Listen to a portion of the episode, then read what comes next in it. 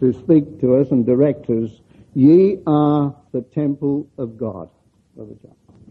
My beloved brethren and sisters in our Lord Jesus Christ.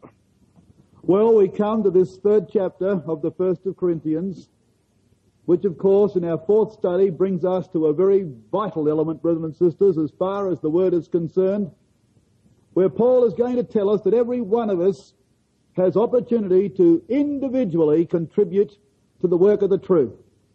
Whatever our ability may be, there is opportunity for every brother and sister to do something in the cause of truth. Now just to put that chapter in its context, let's very broadly review what the first two chapters have told us. As we all know, the first four chapters of the first epistle to the Corinthians are confined to that problem which had arisen among that ecclesia of division of thought. Not on the fundamental doctrines of the truth, brethren and sisters, but upon those matters where they were attracted to certain leaders in the ecclesia. And according to their attraction, of course, they were drawn to these personalities. And because they followed personalities and not what the people taught, there inevitably arose among them a division of thought. And it was a very great problem in that ecclesia. The apostle had exhorted them that it was wrong to trust in big names.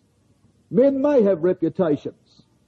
They may come with a, a, notoriety of, people, of being Bible students. But if they're Bible students, they will direct men and women to the Lord Jesus Christ, the greatest of all names. And this was Paul's point in the early chapters of those Corinthians. He pointed out that it was wrong to glory in men because God was the true source of wisdom. If a man knows anything at all, it's because God taught him. And therefore, if men glory at all, let them glory in God. And the very fact he pointed out that the very ecclesial membership consisted not of the intelligentsia of this world, but God hath chosen the weak things of this world, the dishonourable things, men and women who weren't highly regarded for their intellect, and yet here they were, God's choice. And God had obviously not made his choice on the basis of human abilities. He pointed out to them, brethren and sisters, that it wasn't so much human ability that was necessary to attain to a spiritual mind. A lot of people worry about this. Being attracted to the truth and they know that the Bible contains profound truths, they often wonder, how far do we have to go in understanding the Bible? What it does God expect of men and women? Well, He expects the best according to the ability which is given and God will reveal that truth to men and women of ordinary walks of life, and it does not depend upon the measure of their human intellect or their status in society. It is a question of the revelation Almighty God through His Word. When people who, because of their love of Him, dedicate themselves to Him when a burning desire to know what that book teaches. And brethren and sisters, the apostle Paul points out in, that, in those verses that the implications are that there's nobody, doesn't matter how mean they may feel in their abilities, there is nobody who is prepared to give time and energy in their study of God's Word with a burning desire to know what it means and to pray to their Heavenly Father, there is just nobody that God can't educate. And so it's not a question, therefore, of human abilities or intellect, it is a question of an attitude of mind. And so the apostle went on to point out, I can only teach spiritual things to spiritual people. And spiritual people are those who have matured in the things of God and who by reason of use, having their senses exercised in the Word of God, understand what they read because their minds are constantly feeding upon thoughts higher than their own. Thoughts that originate not with man but with God. Thoughts that are not native to them and which they, yet they adopt into their thinking and they become spiritual people. And brothers and sisters, it is true that as a person develops in the Spirit Word, so that development accelerates accordingly because they go on from the point where they're at to build upon what they know and understand, and the spiritual understanding of that person accelerates accordingly. And we're not necessarily talking about the spiritual understanding of detail so much as what the Bible is all about.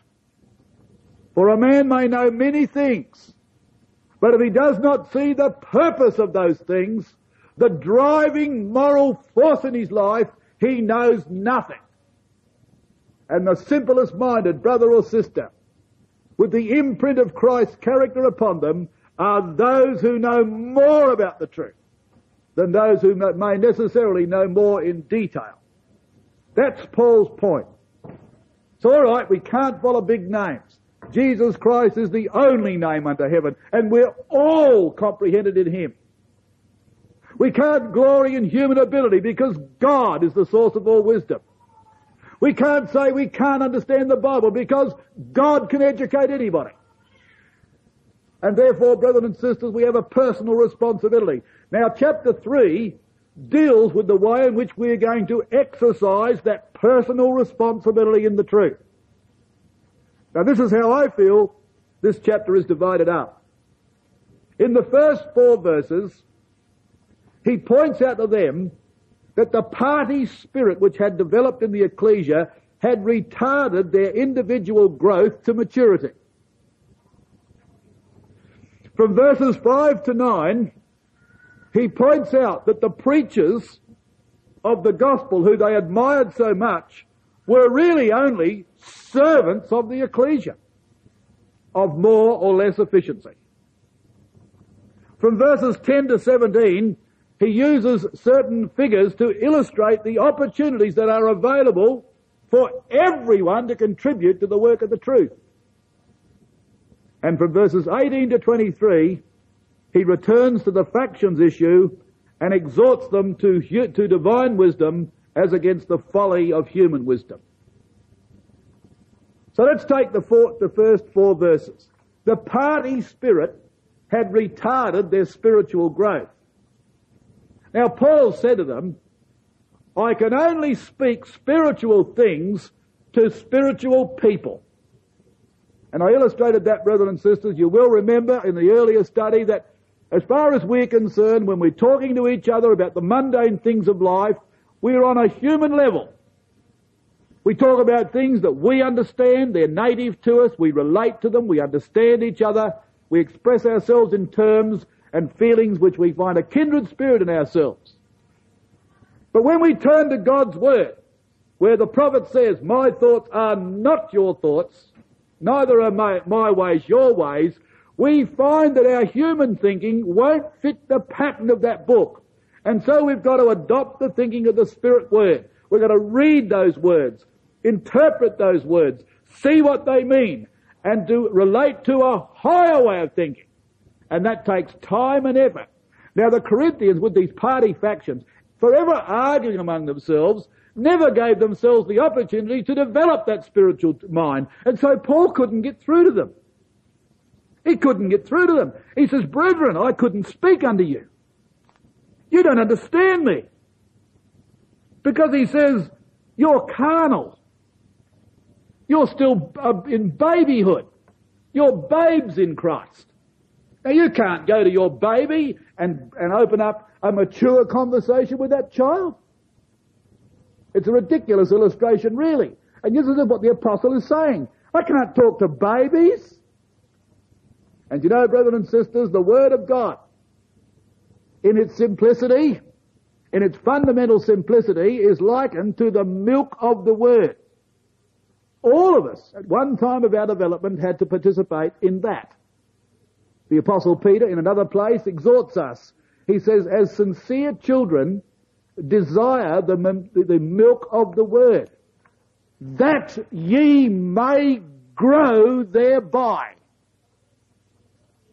And do you know, it is so wrong for people to imagine that God is satisfied if we stop at a certain, certain stage of development and say, well, I know enough to be saved, so from this point onwards, I've got no need to worry. That is a disastrous doctrine. Desire the sincere milk of the word, says Peter, that ye may grow thereby.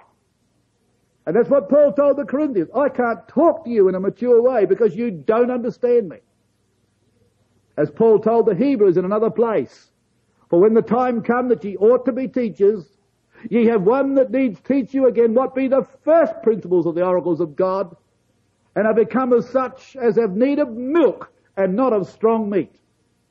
For milk, he says, belongeth to those who are unskilful in the word of righteousness. But meat belongeth unto them who by reason of use have their senses exercised to discern between good and evil. So there's a very powerful exhortation, brothers and sisters, to continue on in our studies in the Word. And again I emphasize, he is not necessarily talking about the piling up of detail though that is sometimes a very desirable thing in study leadership. But every brother and sister must in their own way could go forward in the things of God. Now you've only got to say to, think to yourself, and this, this does happen. Medical science has recorded such things, brothers and sisters, that there are cases of children being born, nurtured up from their mother, of course, and they grow on and they are then fed with the bottle that child continues to grow. And there are cases known in medical history where a child will grow to sometimes to five and six years of age and appear to be perfectly normal until it's suddenly revealed that that child is retarded and will possibly not progress uh, much more beyond that age of understanding. And we know the tragedy of that. Those of us who have been parents could only just imagine the tragedy of that in any household. It is no different, brothers and sisters, to in the truth. As with the natural, so with the spiritual. What a tragic thing it would be for the Lord Jesus Christ to come back, to find an ecclesia like that at Corinth, that had never progressed beyond the fundamentals of the truth and were babies in Christ. And these are the people that God is calling out of the nations to rule the world that they might go forth in the maturity of manhood or womanhood, in the understanding of God's ways, to bring to bear upon the minds of people all over this world what be the pristine glories of God's Word and the wonderful things that will set people on a course of action that will glorify God. And Paul was very, very upset about that. I can't speak to you, he says, in relation to these matters because you're like children. I've fed you with milk, he says, and not with meat, for hitherto you were not able to bear it. Neither yet are ye now able. It was one thing, brethren and sisters, for them not being able to bear the, with the meat, but he says that I could understand that early in your development, but he says, I'm still in that situation with you. And here after a few years of development, the Corinthians were still in that situation where he couldn't get through to them on these matters. There's a very powerful exhortation in that, brothers and sisters. You know, it is an observable fact of human behaviour that in any society that progresses, they are at one on the fundamental basis of progression. It is no different in the ecclesia. It is an observable fact of history that we are a group of men and women who have made up their mind once and for all what be the true foundations of the Word of God, who have gotten over any petty differences that may divide them, who see the ideal of Jesus Christ before them as being bigger than any issue between them and Him, and all eyes fastened on that objective and striving towards that objective, that ecclesia will develop like a bushfire. Because it is projected from a common basis.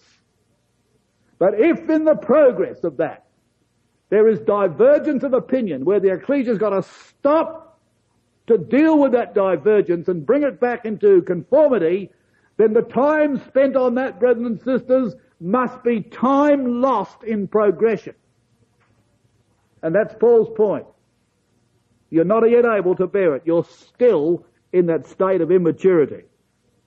And he said to them, for while one saith, he says in verse 4, while one saith, I am of Paul, I am of Paul, and another, I am of Apollos, are ye not carnal? Now you will notice that the four divisions have now become two. Remember in chapter 1 he said that there was a party which says, I follow Paul. There was another party which says, I follow Cephas or Peter. Another one which says, I follow Apollos. The other party says, I follow Christ. Falsely so. But there were the four of them. Now they're down to two. And you know, when you look at that ecclesia and the rest of the epistle that comes after this, you see that really, looking at the ecclesia, it was divided basically into two large groups. And as I see it, brothers and sisters, as this argument developed, it was divided between those who followed rhetoric and ability to quote the Bible in debate, as against those who lined up behind the Apostle Paul in more of the profundity and the deep things of the Word. And you know, if we're not careful in our ecclesial activities, we can become unbalanced one way or the other. We have a bounden duty to preach the gospel to the world. From time to time, we stand on this platform and we deal with the doctrines of the Word of God. We teach the mortality of man, the coming of the Lord Jesus Christ, the setting up of the kingdom of God, the unity of God, and a host of other fundamental doctrines which we are bound in duty it is to preach those things from Sunday to Sunday and when every opportunity presents itself. But they've got to be, brethren and sisters, those other times in our life when we come here like this, to get down to what is the meat of that word. And both of those things are vitally necessary. And you will always find in ecclesial life that we place in our own minds an emphasis on one or the other. And you'll find in your ecclesial activities there are brethren who are fervent and who are zealous in preaching the truth to the outsider, but not altogether do you find them with the same fervour and zeal for the particular study of the Word. On the other hand, of course, the converse is true. Some brethren get so immersed in the details of the meat of the Word that they almost treat with contempt their duty to preach the simple things of the gospel of Christ. And these things do develop in communities that are not mature. We must see, brothers and sisters, very clearly our duty in both respects. But let's say this. It wasn't Paul or Apollos that were at fault. And you know, brothers and sisters, it must have been a very painful thing for Paul to have to use his own name and Apollos's to demonstrate his point.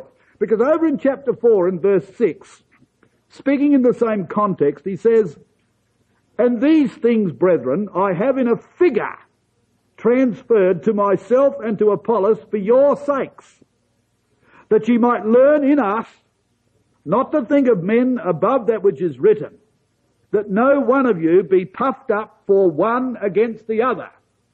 Now notice what he says. He says, look, Apollos and I, we're not at loggerheads. Oh no.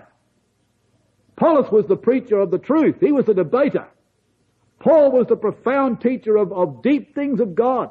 But they worked together, brothers and sisters, wonderfully well. They weren't at loggerheads. They were brethren together. And he says, it's unfortunate I've got to transfer these things in a figure to Apollos and to myself to illustrate the folly of your mind. And he was pointing out the folly of the, of the mind of those Corinthian brethren and sisters in creating those party factions. You know, brethren and sisters, if Paul and Apollos were lesser men, then it could well have happened that all the schismatic movements in that ecclesia, one against the other, could have fed into the minds of those great men and set them against each other. But they were above that. They were way above that. And it is true in ecclesial life that as we sometimes humanly make our comparisons, we contribute sometimes to a brother's thinking things which are not altogether spiritual. And we may be the cause, brothers and sisters, of some animosity between brethren of high repute. And we may have to bear the responsibility for that, even if they got to bear their own responsibility for listening to such gossip. But it does happen. We all need to see our relative situa- positions in the truth in the sight of Almighty God. And you know, it's a terrible thing that Paul had to say what he did. But now he talks about himself and Apollos. Why should they glory in Paul or Apollos? He says this in verse 5. Who then is Paul and who is Apollos? Now you imagine these people, they're lined up behind these two men. They're following them instead of following what they're teaching. Instead of listening to what they're saying, they're being attracted by the personality. And Paul's point is this, who am I? Who's Apollos? Who are we? Well, he explained who they were. He says, we are the ministers by whom ye believed, even as the Lord gave to every man. Now that's who they were.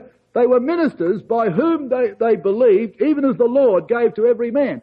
Now the word ministers in the Greek, brethren and sisters, is diakonos. It's the word from which we get that English word deacon. And a deacon, in the true scriptural definition of that term, was a man in the early ecclesia who ran all the errands of the ecclesia and was a little boy servant. He wasn't the overseer. He didn't run the ecclesia. He didn't have any control of the administration. He did all the menial tasks.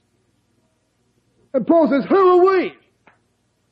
We're running around looking after you Corinthians. That's who we are. God has appointed us to look after you. We're your servants. And here they were in the folly of their humanity, brothers and sisters, elevating servants to the status far and beyond that which God intended. And so this is what the apostle had to say. Now, they were arguing according as they were going between each other, they were arguing that Apollos had more converts than Paul, or Paul had more converts than Apollos. And they were lining up behind the two men on the basis of how many converts those two men had made. But he says, look, we're only servants of the ecclesia, he says, by whom ye believed, even as the Lord gave to every man. So if Paul's addresses in the synagogue resulted in some conversions, it is because God called those people to the truth. All Paul was, was a mouth. If in Apollos' debates in the streets of Corinth, publicly confuting the Jews, he was able to bring a few of them to the understanding of the, of the gospel of Christ, it's because God converted them. And all he was was an eloquent mouthpiece that God used for the occasion. That's all Paul is saying. Why should they glory in us? Look, he said, I have planted and Apollos watered. That's true. Historically that was true. Paul came to Corinth when there was no ecclesia. He planted the thing. He put it in the ground. Apollos came along later. He was sent there by Aquila and Priscilla from Ephesus. And when he came there, he watered that plant. He spoke to the ecclesia. He educated them. He thrilled them with the, with the word of truth. But God made them to grow. Now I can get a tree. You can take a tree. No problems in the world to take it outside and plant it. Someone else can go out with a watering can and they can water it. I cannot make it grow. Circumstances of soil, atmosphere, sun and rain will make it grow. I can control none of them. And I don't understand why it grows. I understand that if I tend it, it will grow. But I'm not making it grow. And that's Paul's point. So who are we, he said, but mere servants. I plant, Apollos watereth, God gives the increase. But he said, in verse 7, so then neither is he that planteth anything, neither he that watereth, but God that giveth the increase. Now he that planteth and he that watereth are one. You see, brethren and sisters, what he's saying. They were lining up behind the two men and making two divisions in the ecclesia. But the two men were working together to make that ecclesia grow. What they were doing was complementary one to the other. Paul didn't plant and Apollos pluck it up. Paul put the plant in the ground and Apollos wanted it. And they had a single-minded objective in getting those men and women into the kingdom of God. Now whatever our abilities are in the truth, and where our vocation in the truth will be directed by our abilities, God given. We have to be honest with ourselves and say, well, this is my vocation in the truth, I can do this. On the other hand, we've got to be strictly honest with ourselves and say, I can't do that. And when we've worked out, brothers and sisters, where we're most effective, then get into that work and find other brothers and sisters who are doing what you can't do and contribute together with a common objective to get us all into God's kingdom. He that planteth and he that watereth were one, but the Corinthians had made them two. And that's where they'd made their great mistake. Now Paul, to try to illustrate his point, uses a couple of illustrations. Verse 8 again, now he that planteth and he that watereth are one. And every man shall receive his own reward according to his own labour. By which he means this, brethren and sisters, that every individual in the truth, labouring to the glory of God, will receive his own reward. That is, we do act as individuals. Paul is not saying that we have not got an individual responsibility. What he is saying is that every individual labouring in the truth will receive his own reward. He won't receive another man's reward. And you can imagine the Lord Jesus Christ when he returns. If this problem in Corinth hadn't been fixed up, of a group of brethren and sisters from the Corinthian ecclesia coming before the Lord Jesus Christ and claiming they had a right to enter into his kingdom because they supported Paul or Apollos. And the Lord would point out to them, as he will point out to all of us, that though we are a cooperative team in the work of the truth, yet nonetheless, even in that cooperative team, we have individual responsibilities. And it won't be any good me going to the Lord and say, Lord, I didn't do anything for the truth, but I was morally supporting that brother. Well, he says, okay, that brother will go into the kingdom. He'll receive his own reward. Then let's see what you've done. Oh, well, I haven't done very much at all. But I supported him. Never mind what you supported him. What did you do? And so Paul's point is a very powerful one. Every man shall receive his own reward according to his own labour. And he's been using the illustration of a farm. For we are labourers together with God. Ye are God's husbandry. The word in the Greek really means a farm. We're God's farm. So God has a farm. You know, it's sometimes the ecclesia is likened to a vineyard. It's likened to a building, as we shall see in a moment. And here it's likened to a farm. Now Ronnie Gibson read for us the 1 Corinthians 3. He's a farmer. He knows what it means to be a farmer. Farmer, of course, in today's world, he's Australian farmer, quite different than these people, of course. We have large land holdings. But even that one farmer has got to be a many things. He's got to be a farmer. He's got to be able, he's got to be a, a veterinary surgeon almost. He's got to be a mechanic. And in one man, there's got to be so many vocations of life. Expert at none, but he can do everything. Because he knows this, that if he doesn't know a whole roles, a whole manner of things on that farm, then he's going to be in trouble. That's how an Australian farmer operates. But see, these people didn't have large land holdings. And there was a cooperative effort. So one did this and one did that and one did something else and they exchanged their barter. And God on his farm had separated that farm into various little farmlets. And each ecclesia was responsible for that area in which they worked. And each brother was responsible in the ecclesia for his own particular work. And as they worked on God's farm to do the various things that farms need done on them, they all contributed for the common good. And therefore, brethren and sisters, what one needed the other had, and what the other didn't have, this one had. And they bartered, them, you might say, exchanged between themselves the spiritual things of God's farm. But it had to be a cooperative effort. And then Paul very quickly turns the figure to a building. Ye are God's building.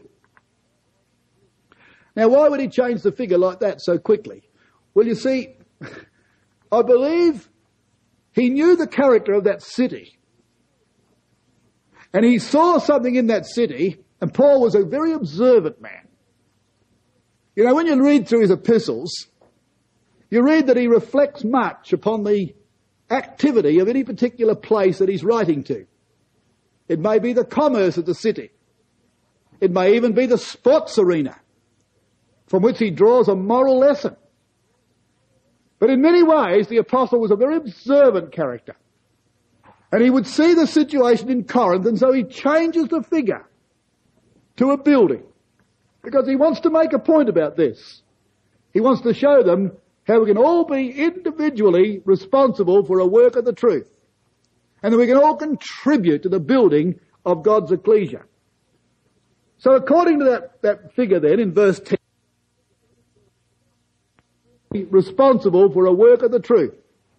And that we can all contribute to the building of God's ecclesia. So according to that, that figure then in verse 10, he says, according to the grace of God which is given unto me as a wise master builder. Now Paul saw himself as the architect. The actual Greek word there for master builder is a word from which the English word architect comes. So Paul saw himself as the architect. I want you to notice, brothers and sisters, that as he styled himself the wise master builder, he does so, he said, according to the grace of God. And I believe that there was an allusion in those words to a very wonderful prophecy, which is found in the fourth chapter of Zechariah, when Zechariah saw the temple being built, and as the temple, of course, was constructed from the cornerstone, and every stone, every single stone measured from the one on the bottom, not measured from the next one and then measured from the next one, but every stone measured from the cornerstone, built up towards the pinnacle of that temple, and they used to build it with a twin arch coming around like that, and with a V shape on top. So that the final thing they did to both measure and to solidify that building was to make a headstone the shape of that arch and the, the uh, sloping of that arch, and they'd drop it into the top, and it would lock into that building, and if the building had come up perfectly, the stone would go in perfectly and lock the whole building, and that was called the headstone. And as Zechariah saw the God's kingdom set up upon the earth in the figure of that temple, and he saw that stone go in, he heard shouting saying, grace, grace unto it. Now Paul says, according to the grace of God, as a wise architect, and he's got in mind the figure of that prophecy of Zechariah 4, that whatever is built, brothers and sisters, to the glory of God, it's done by the grace of God. If you feel, if I feel that we've contributed in any way to the work of the truth, then let's rejoice in the grace of God that's let us do that. So he didn't say, I'm just a wise master builder. He said, I am that by the grace of God. And he said, I have laid the foundation. But you know, in verse 11 he says, For other foundation can no man lay than that is laid, which is Jesus Christ. If you read those words, you'd, you would think, well, what he's saying is, I've laid the foundation in the Corinthian area, and I laid the foundation of the development of that ecclesia, and I laid it in the fact that Jesus Christ was the foundation. But the problem is this that the tense of the Greek in verse 11 reads like this. For other foundation can no man lay than that which is already lying, which is Jesus Christ. Isn't that interesting? So the apostle's virtually saying, now I've laid the foundation, but really I didn't lay it. It was already there. And that's what he's trying to tell them. What he did, brothers and sisters, was to direct them to the foundation, which was already there. And you know why he did that? Because there was another prophecy in Isaiah 28 which said, Behold, I, Yahweh, I lay the foundation in Zion. He laid that foundation, not Paul. And all Paul did, brothers and sisters, was to direct people to that foundation upon which everyone then had the opportunity to build. And that's exactly the same as us, isn't it? We wouldn't dare come along and say, I laid the foundation of this ecclesia, because we didn't. That foundation was laid 1900 years ago All we can ever do, brothers and sisters, is to direct people to that foundation and how to build upon it. Now when you've got a foundation, of course, you've got the pattern of your building. You can't deviate from it. Because that determines the pattern of your building. But everything that goes up on that foundation, therefore, must fit the pattern of that building. There's no way that you can deviate from it. Because the pattern has been set. So said Paul in verse 12, Now if any man build upon this foundation, gold, silver, precious stones, wood, hay and stubble. He builds in many ways. Coming back to verse 10, at the end of the verse, he says, But let every man take heed how he buildeth thereupon. And as we build upon the Christ foundation, brethren and sisters, it takes a lot of skill and thought that what we do build is in accordance with that pattern. We must concentrate upon that foundation. Now the builders got going. And here, of course, is where the apostles' figure of Corinth comes into play.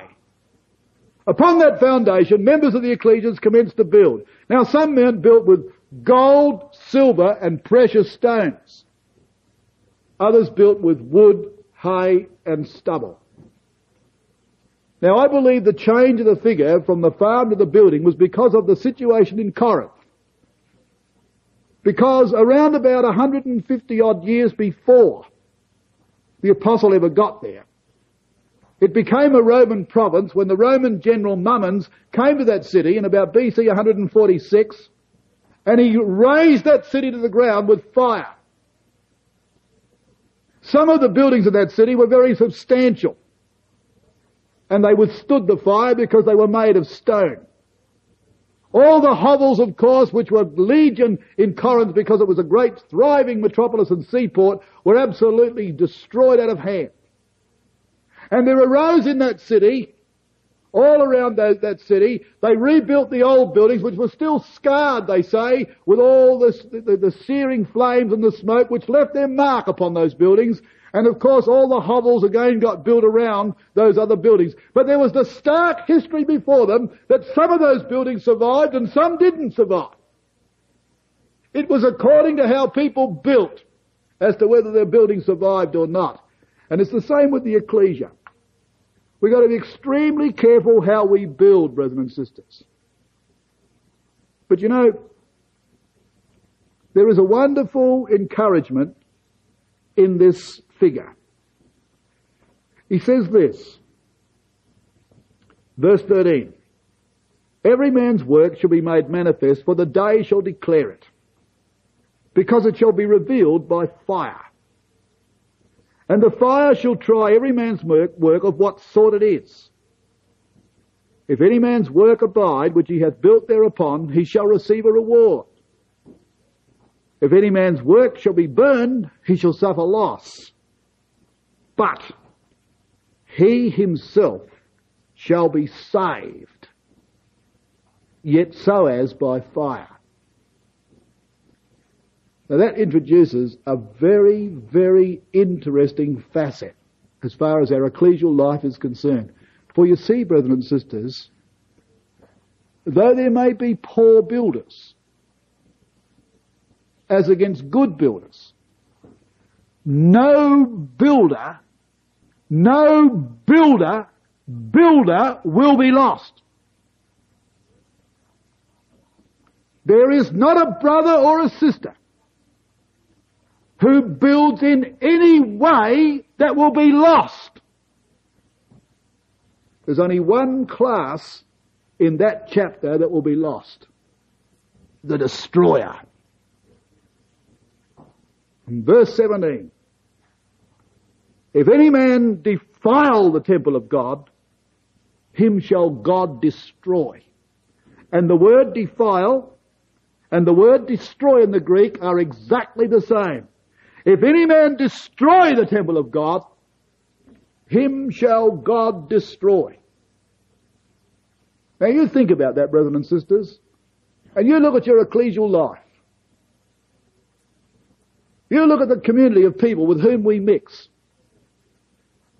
absolutely one of the most glorious experiences of anyone's life who's ever been, by the grace of God, permitted to travel this world.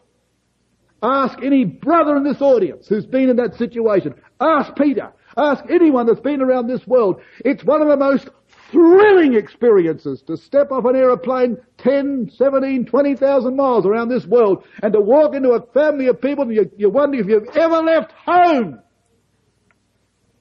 And they don't all build very famously. Some brethren are equipped. Some sisters are equipped by diligent research into God's Word and application to build wonderful edifices. Their work has a divine stamp about it. They are towers of strength in the meeting. They encourage others. And those that they encourage and who come under the immediate influence of them are themselves tremendous people. There are other brethren and sisters way out in the confines of isolation. Haven't got your opportunities or my opportunities, brethren and sisters. Some ecclesias who haven't got a brother in them to minister from the platform and have to listen to tapes and have got no other access to the Word of God. Poor people, many of them. Inability there. Their building of not a great, very, a great edifice at all. You wouldn't come away and say, well, that's a tower of strength of the truth. But you come away impressed with those people that they're doing what they can in that circumstance.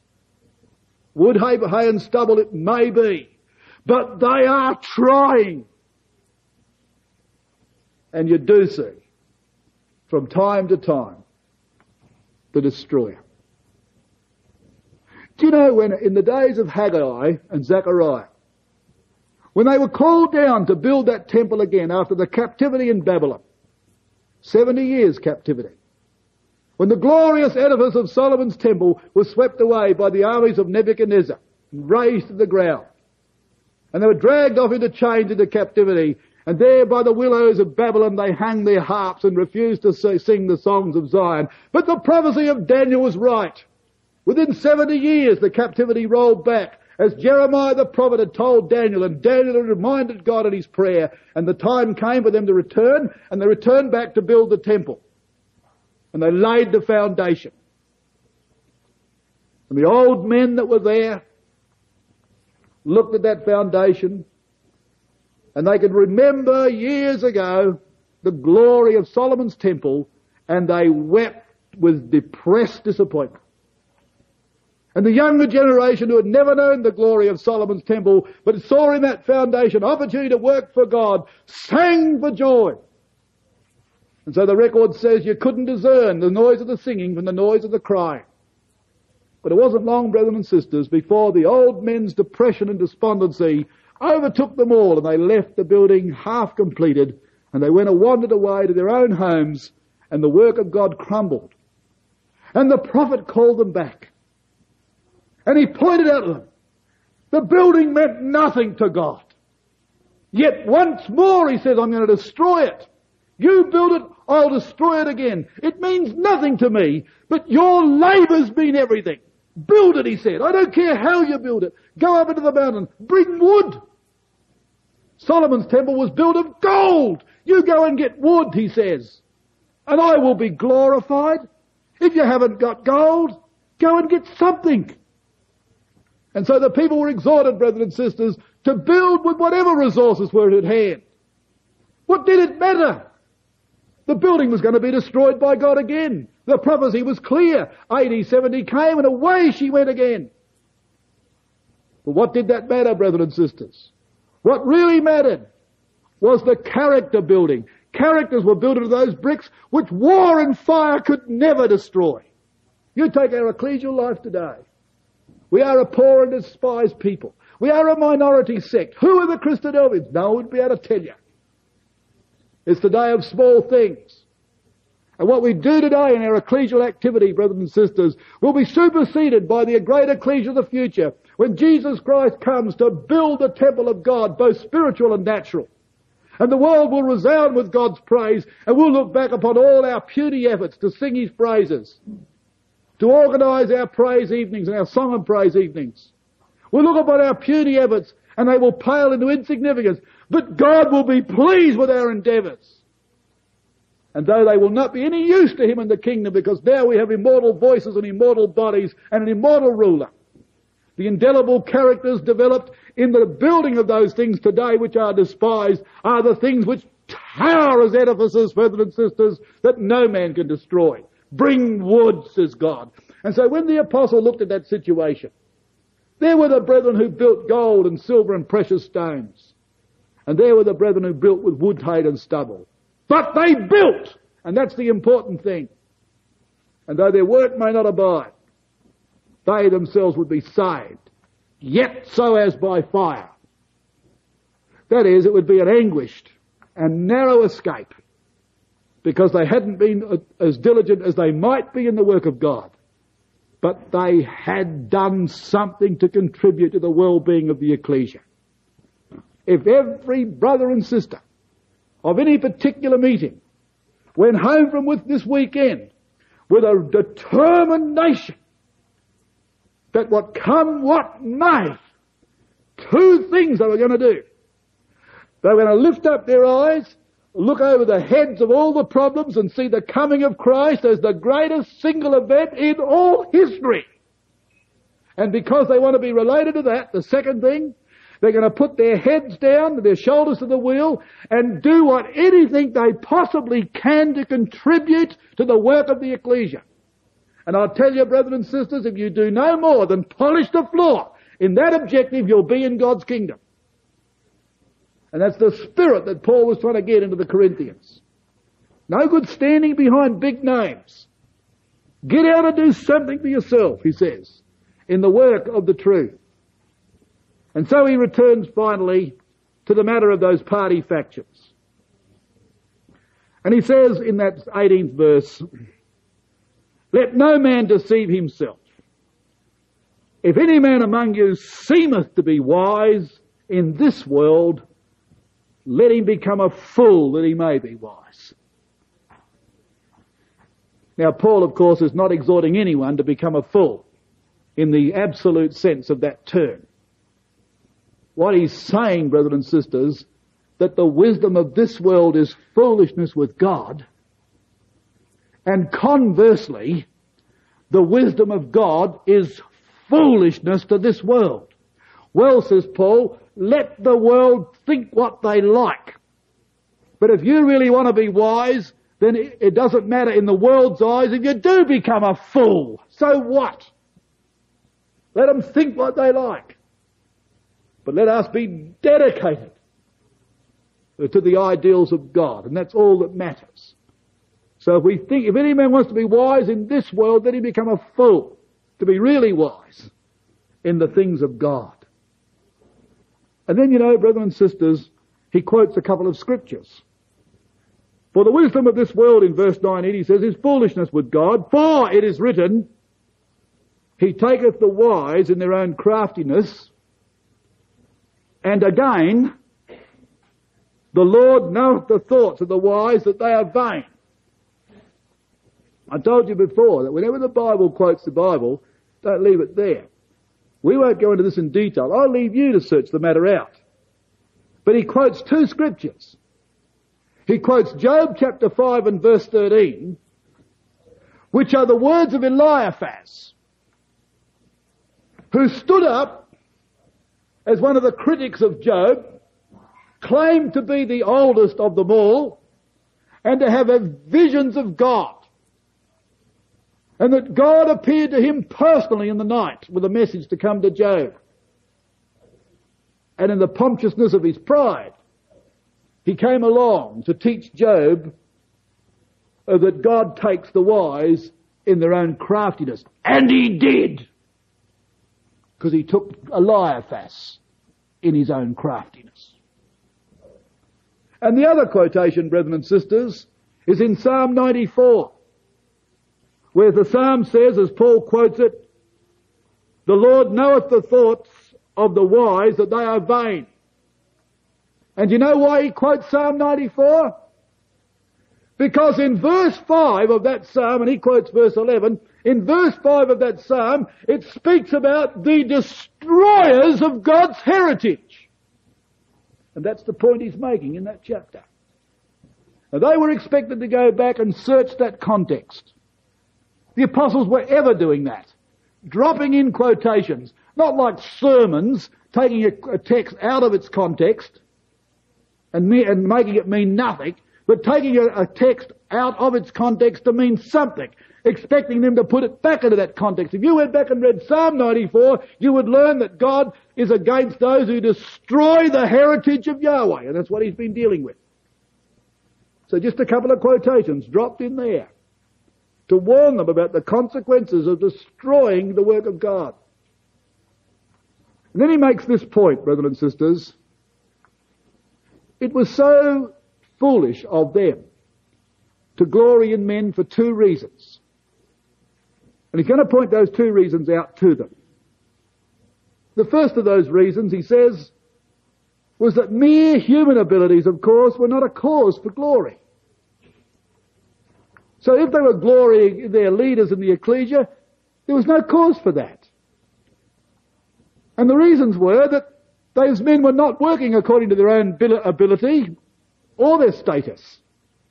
And the second reason is this that whatever was done in the ecclesia was done to glorify them. What foolish people. Here's God working to glorify them. And in their great inability, which these poor people found themselves, in searching for some identity in somebody else, Here's God trying to tell them, I'm working to glorify not your leader, you! And the inferiority complex which they had, brothers and sisters, was such that that never dawned on them. And you know, it wasn't a question of pride that was their problem. Although, of course, pride takes many forms.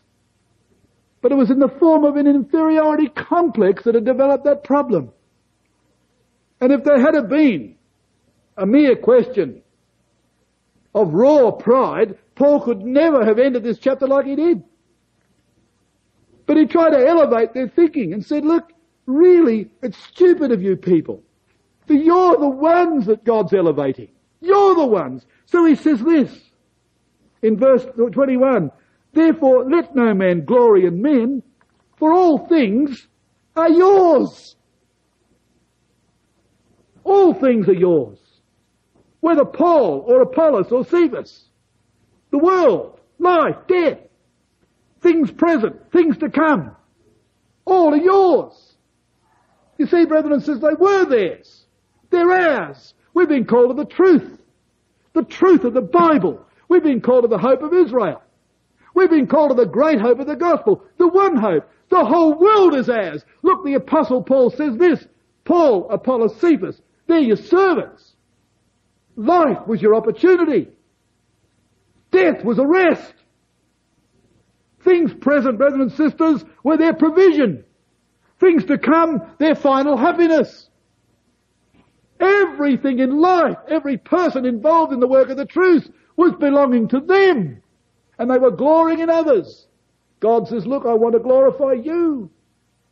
And he was trying to lift these people out of the slough of despond and from their inability to do something for themselves, to stand up for God and to say, well, if that is the great cause to which we have been called, if God is doing all these things for us, what can we do to show our appreciation?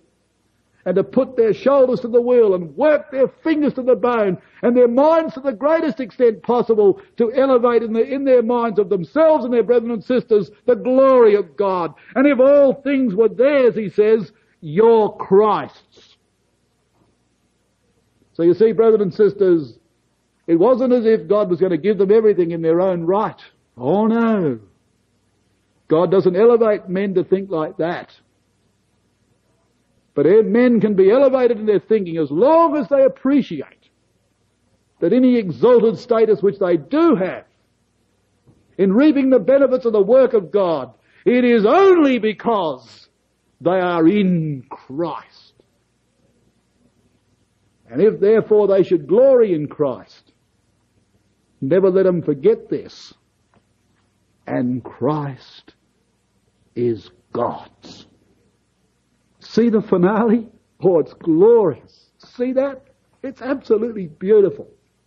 Elevating their minds, stultifying, of course, any pride that might be there by saying, now, you can only have those privileges if you're in Christ. And if they were to run away with the idea that their glory was to finish there, brothers and sisters, never let us forget that Christ is God's. It's the same argument back in chapter 1. That no flesh should glory in his presence.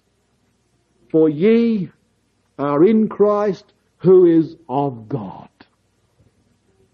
And as we go down or up the scale, brothers and sisters, we move up the scale, the ascending scale of credit and honour. It all centres finally in our Creator.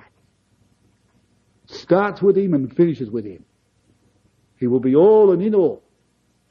And once we see that, when we come to grips with that fact, that one day this world will light up with God's glory, that one day, brethren and sisters, a day of which we know virtually nothing, when the end cometh, when he shall hand the kingdom uh, back to the Father, when the Son also himself shall be subject unto him that put all things unto him. In that one day, that epoch of time, the olam and the ad beyond it, there'll come a time, brethren and sisters, when God shall be all and in all. And the whole universe will become swallowed up in God in a manner that is beyond our comprehension. When we come to grips with that, then as we come down again the ascending scale to our ecclesial floor, how petty are our differences? How very small are they? And when we come to that understanding, brothers and sisters, and we grow up beyond babyhood, and we become mature men and women listening to the Spirit's voice in the Word of God, then those sort of things won't ruffle us one little bit. And looking over the top of all those petty things of the glory that lays behind, we shall put our hands to that building and ever so carefully measure that foundation, choosing the gold, the silver, and the precious stones, and up and up and up and up and up, we will contribute to the work of God, an edifice of character, brethren and sisters, that is indestructible. And in our endeavours, knowing that somewhere along the line we're going to make a mistake, as human beings we are, and that in that place of that building somewhere we will put wood, hay and stubble, and yet not consciously doing it, we know that this fact remains, that if we are builders, we'll survive. There's only one class to warn for the destroyer. You know, brothers and sisters, it's up to each and every one of us to stand back from anything we do in the ecclesia and always put the question. Going to say something? We're going to say it quickly or slowly. Better slowly. We're going to do something hastily or with careful thought. Better with careful thought. But whatever it is, the burning question is, will it contribute to the building up of the ecclesia? That is the burning question. Because it'll be tried by fire. And if we can contribute to the work of the truth in that way, brethren and sisters, then we can look forward to being ourselves gold, silver, and precious stones in the house of God constructed of living stones of men and women from time immemorial. Jesus Christ himself being the chief cornerstone.